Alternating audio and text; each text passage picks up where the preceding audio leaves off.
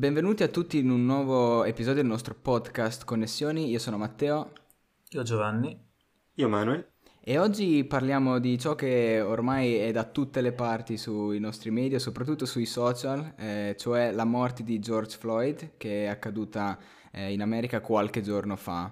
E per cominciare penso sia giusto dare un po' di contesto per capire un po' la storia, come è cominciata, cosa è successo e chi di voi magari vuole spiegare questo.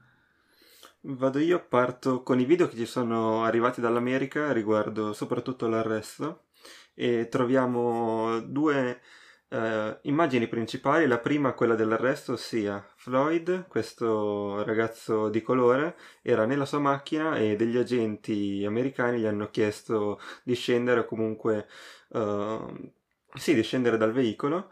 Uh, lui, dopodiché, è sceso. Poi non si sa di preciso cosa si siano detti e il ragazzo ha, ha comunque risposto, comunque non accettava uh, quello che gli veniva proposto dagli agenti, così è stato messo in manette. Poi abbiamo visto arrivare una macchina della polizia che ha uh, portato Floyd e gli agenti in un luogo secondario e infine il video più importante è quello in cui vediamo questo poliziotto americano che mette il ginocchio sul collo di Floyd e successivamente verremo a sapere che Floyd morirà.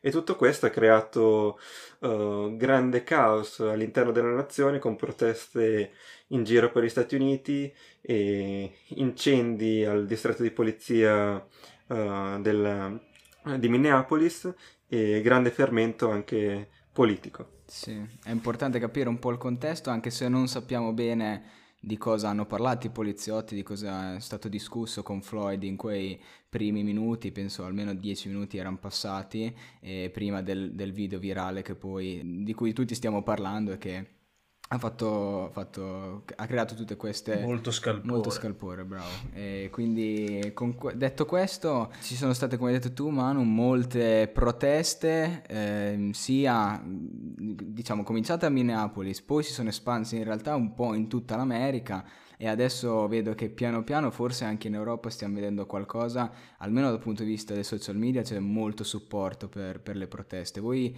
eh, come giudicate queste proteste, il modo in cui sono state, diciamo, stanno accadendo, eh, le reazioni da parte della polizia, eccetera?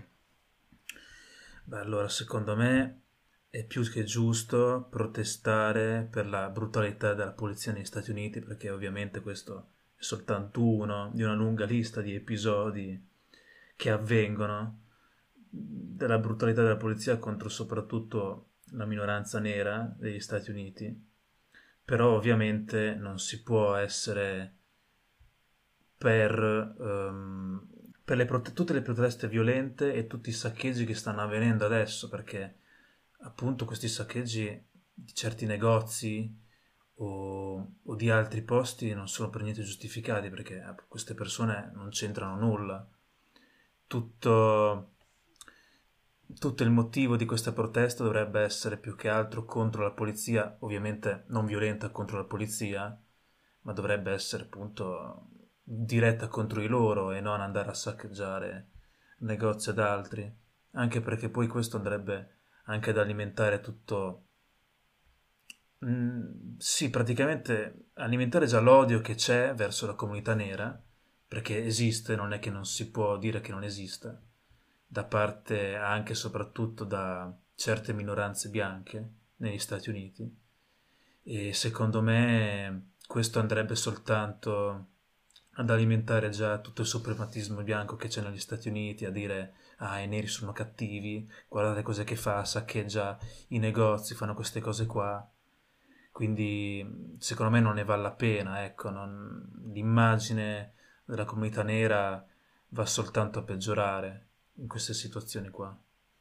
Analizzando le proteste vediamo molti giovani che hanno protestato, vabbè, oltre ai neri, ma come hai detto troviamo anche un lato negativo della protesta, quello contro i negozi e i negozianti che anche in questo periodo di coronavirus magari questi stavano cercando di riaprire, anche ha fatto per... anche un po' male all'economia continuando sempre analizzando il fatto sociale, perché il problema è il problema sociale che proviene anche dal, uh, dalla crisi nord e sud del 1800, quindi un problema pregresso che vedeva i bianchi contro, cioè gli, gli schiavisti contro i non schiavisti. I non schiavisti, quindi le persone di colore come i latini, come uh, gli indiani di America proprio sì, è un problema sociale e andrebbe combattuto anche, uh, come disse Obama durante, la, durante il suo insediamento, uh, l'America deve essere un'America unita, non l'America del, delle minoranze. E questo comunque è un problema anche sociale che si sta un po' vedendo anche in tutto il mondo, si punta sempre di più al nazionalismo e quindi anche si creano differenze sociali e si cerca di separare il popolo. Sì. Quindi... Sì, sì, poi... Tu cosa ne pensi Matteo? Beh, secondo me è, è difficile, cioè, da una parte dalla nostra posizione qui in Europa abbiamo no, una certa prospettiva, eh, però bisogna anche immedesimarsi un, po- un pochino in queste persone. Io... Secondo me è giusto protestare perché spesso è uno dei pochi modi per far capire eh, il messaggio però non nel mondo in cui sta accadendo, come avete detto voi, del, del distruggere eh, cose che, eh, attività che non c'entrano niente con tutto questo. Ed è, diciamo, bisogna anche un po', nonostante questo, bisogna immedesimarsi, secondo me, anche nel pensiero di molte di queste persone, eh, perché secondo me è un accumularsi magari di rabbia col passare degli anni per anche diversi motivi, no? il loro status sociale, economico, quello che può essere. Quindi è anche difficile no? eh, capire bene eh, un po' la, tutta la situazione e secondo me ci può fare anche capire la, la, forse la cosa più importante da trarre da tutto questo è un'analisi eh, di come è strutturata la società americana eh, che porta poi a questo, che no, si può vedere sono disparità sociali, ma eh, non so, per esempio in Europa difficile vedere no? una cosa del genere, quindi eh, dove sta la differenza, no? Che noi ci siamo integrati e loro no, anche dal periodo di Martin Luther King, che comunque ci sono proteste per uh, un popolo unito, dai, per avere tutti gli stessi diritti che sono arrivati, però la disparità ancora oggi il razzismo esiste.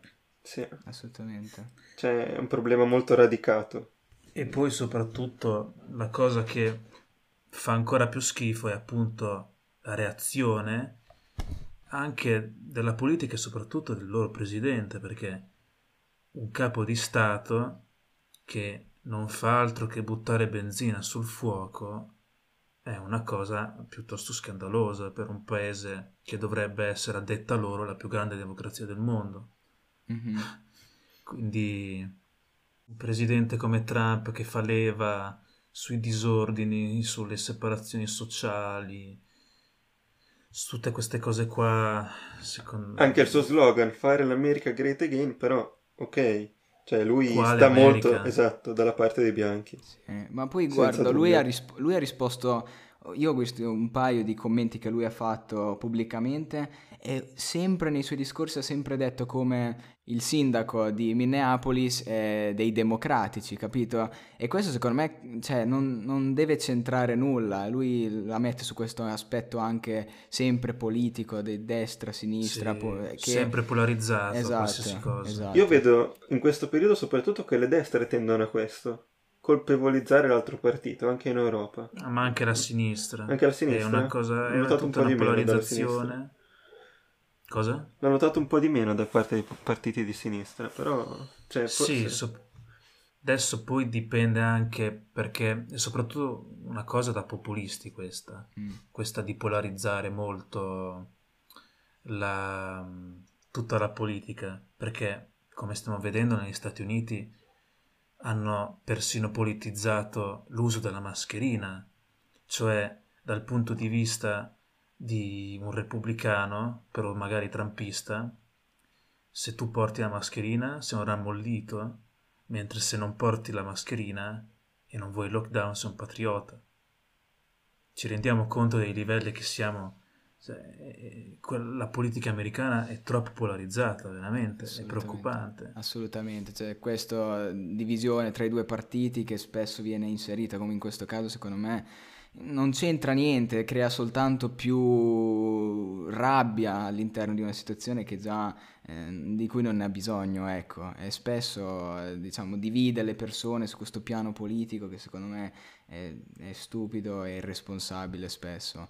E poi dicevi delle mascherine, ecco, si collega bene al fatto che poi tutti si sono scordati che siamo in mezzo a una pandemia, adesso eh, molti non, sa- non sappiamo, no? spesso parliamo dei dati di lockdown, se è giusto o non è giusto, le mascherine, come bisogna fare, 2000 opinioni che nessuno neanche sa bene, nessuno in realtà sa la verità, però il fatto è che io trovo spesso che molte persone che una settimana fa dicevano non facevano aprire una persona che per esempio doveva aprire il suo piccolo negozio perché economicamente non riusciva a, a, a, diciamo, a sostenersi, doveva ripartire, sono le stesse persone che adesso invece sopportano le proteste e distruggono anche questi piccoli negozi dove, eh, non lo so, anche il distanziamento sociale ovviamente in una protesta del genere non esiste, quindi manca di coerenza completamente mm. secondo me. Quindi...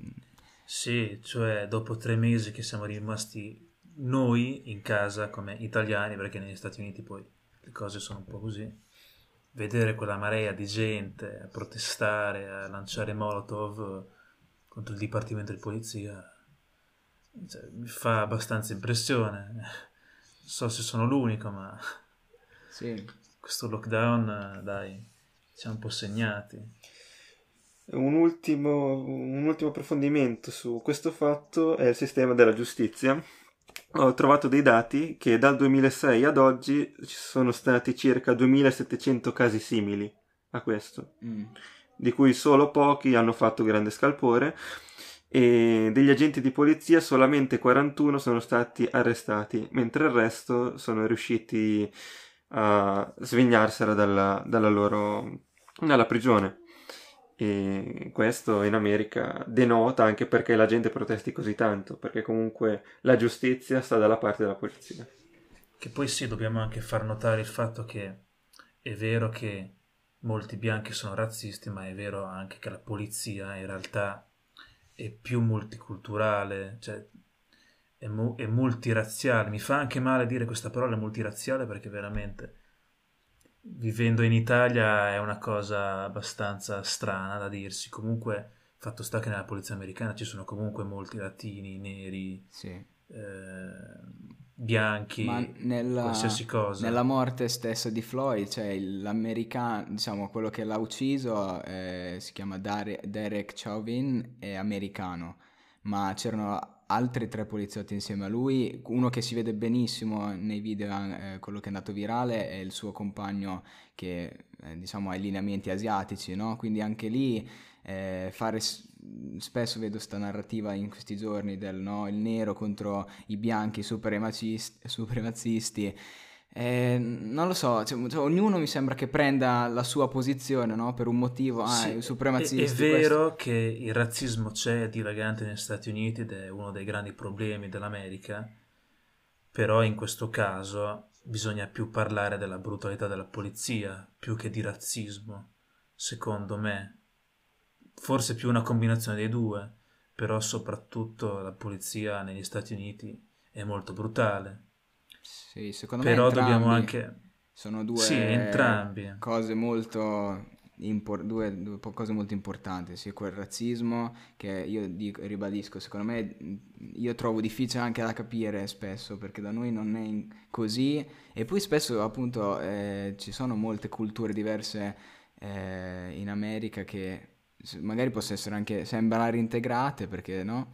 Eh, vediamo anche in posizioni alte per dire no? non americani però allo stesso tempo succedono queste cose qua quindi è difficile è tutta una contraddizione un po' capire esatto e con la polizia anche hai ragione cioè la violenza adesso ultimamente questi giorni vediamo questi video di gente, poliziotti che sparano un po' indiscretamente eh, a, a persone che non hanno fatto niente eh, anche lì è assolutamente da valutare. Sì, poi soprattutto dobbiamo anche metterci nei panni anche di un poliziotto americano. Sappiamo benissimo che gli Stati Uniti, quella americana, è una società piuttosto violenta. Mm-hmm. Guardate tutte le sparatorie nelle scuole, cioè non si può neanche restare sicuri di mandare il proprio figlio a scuola tra un po', quindi la polizia è brutale, ma la, è perché ha anche la società che è brutale, quindi un grosso problema questo qua americano. Sì, coloro che si dicono di essere no, il modello per il resto del mondo, poi sotto molti aspetti. che bel modello! Poi sempre parlando di violenza della polizia abbiamo eh, visto come Floyd è stato ucciso no? con questo ginocchio sul collo per non so quanti minuti. E lì mi viene anche da chiedere, io adesso questo non ho verificato, voi cosa pensate? Cioè una, una mossa del genere di mettere un ginocchio su un collo eh, per tutto quel tempo è una cosa che gli viene insegnata di, di, di protocollo e sua iniziativa. Io ho seguito p- prima, del, prima del collegamento una diretta in America e in pratica sentivo dire che all'inizio gliel'hanno insegnata alla polizia però uh, successivamente è successo un caso analogo, gli hanno detto di non farlo, però soprattutto a Minneapolis c'è qualcuno che lo fa ancora. Quindi le direttive erano state date, ma sembra che non siano state eseguite. Non sì, poi certi poliziotti magari usano la vecchia scuola. Esatto, mm. esatto. E poi dicevate anche che avevamo trovato cer- questa notizia prima della diretta, eh, però lo dice la fonte è della polizia di Minneapolis, quindi non sappiamo quanto sia in realtà faziosa, no? Che diceva che il um, Floyd già aveva delle malattie di respira- respiratorie già cardiache. prima. Cardiache. De- delle, dei problemi cardiaci già prima, pregresse e quindi non si sa bene. L'autopsia diceva che probabilmente che non era morto Um, per essere stato... per soffocamento, ma per soffocamento per colpa della gamba del poliziotto, ma mm-hmm. per tutto lo stress dell'accaduto. Okay. Quindi... Comunque leggevo che ehm, il poliziotto è rimasto col ginocchio sopra il collo due minuti, eh, per due minuti oltre i quali lui non dava più segno di vita, quindi è una cosa anche particolare. Uh, lì veramente non capisco l'etica di... Cioè sarebbe bello sapere cosa poi dirà questa persona e come si giustifica perché è veramente difficile da spiegare. Nel frattempo è già stato messo in custodia cautelare, hanno riferito stamattina, quindi... Sì, no, da quello che so gli hanno già dato omicidio di terzo grado, sì, omicidio di terzo grado e omicidio colposo. E sua moglie pare l'abbia... Sì, abbia già chiesto il divorzio. Davvero? Quindi questo, questo, questo, quest'uomo qua che poi non sappiamo neanche come siano veramente andate le cose perché si sa che certe volte la verità sta in mezzo. La polizia magari subisce, cioè delle volte manipolano anche queste cose qua perché le elezioni magari sono vicine, quindi dai, fa un po' scena ai democratici che aiutano le minoranze. Sì, sì, sì. Eh beh, Però, ci sono so. molti punti di vista, molte... Poi adesso che è abbastanza recente la notizia è difficile capire, poi... E noi siamo qui per questo, no? Per discuterne e vedere un po' cosa ne possiamo, cosa ne possiamo trarre. Messo così non mi sembrava molto manipolabile, ecco, però non si sa mai, potrebbe anche essere. Sì, che poi da quello che so lui, quel poliziotto lì aveva anche dei, diciamo, dei precedenti per eh, cose simili, che poi non era stato mai imprigionato, non era mai andato avanti e for- forse è stato merito della protesta, no? che per stavolta invece è successo qualcosa nei suoi confronti. Eh, però eh, l'ultima cosa invece che poi analizzerei che a, a me è venuto in mente quando ho visto dopo il video dell'ambulanza che, sto, che l'hanno preso, che l'hanno soltanto preso e portato via senza cercare di rianimarlo per, per niente, no? Cioè in, in, Italia almeno spesso ti rianimano, cercano anche di rianimarti per un'ora, ti trasferiscono in un altro ospedale per riprovare. Invece lì l'hanno preso, hanno caricato e hanno portato via. Terribile. Non so se quello, anche quello è protocollo oppure boh, però... Purtroppo è andata così. Direi che con questo è tutto e ci sentiamo al prossimo episodio.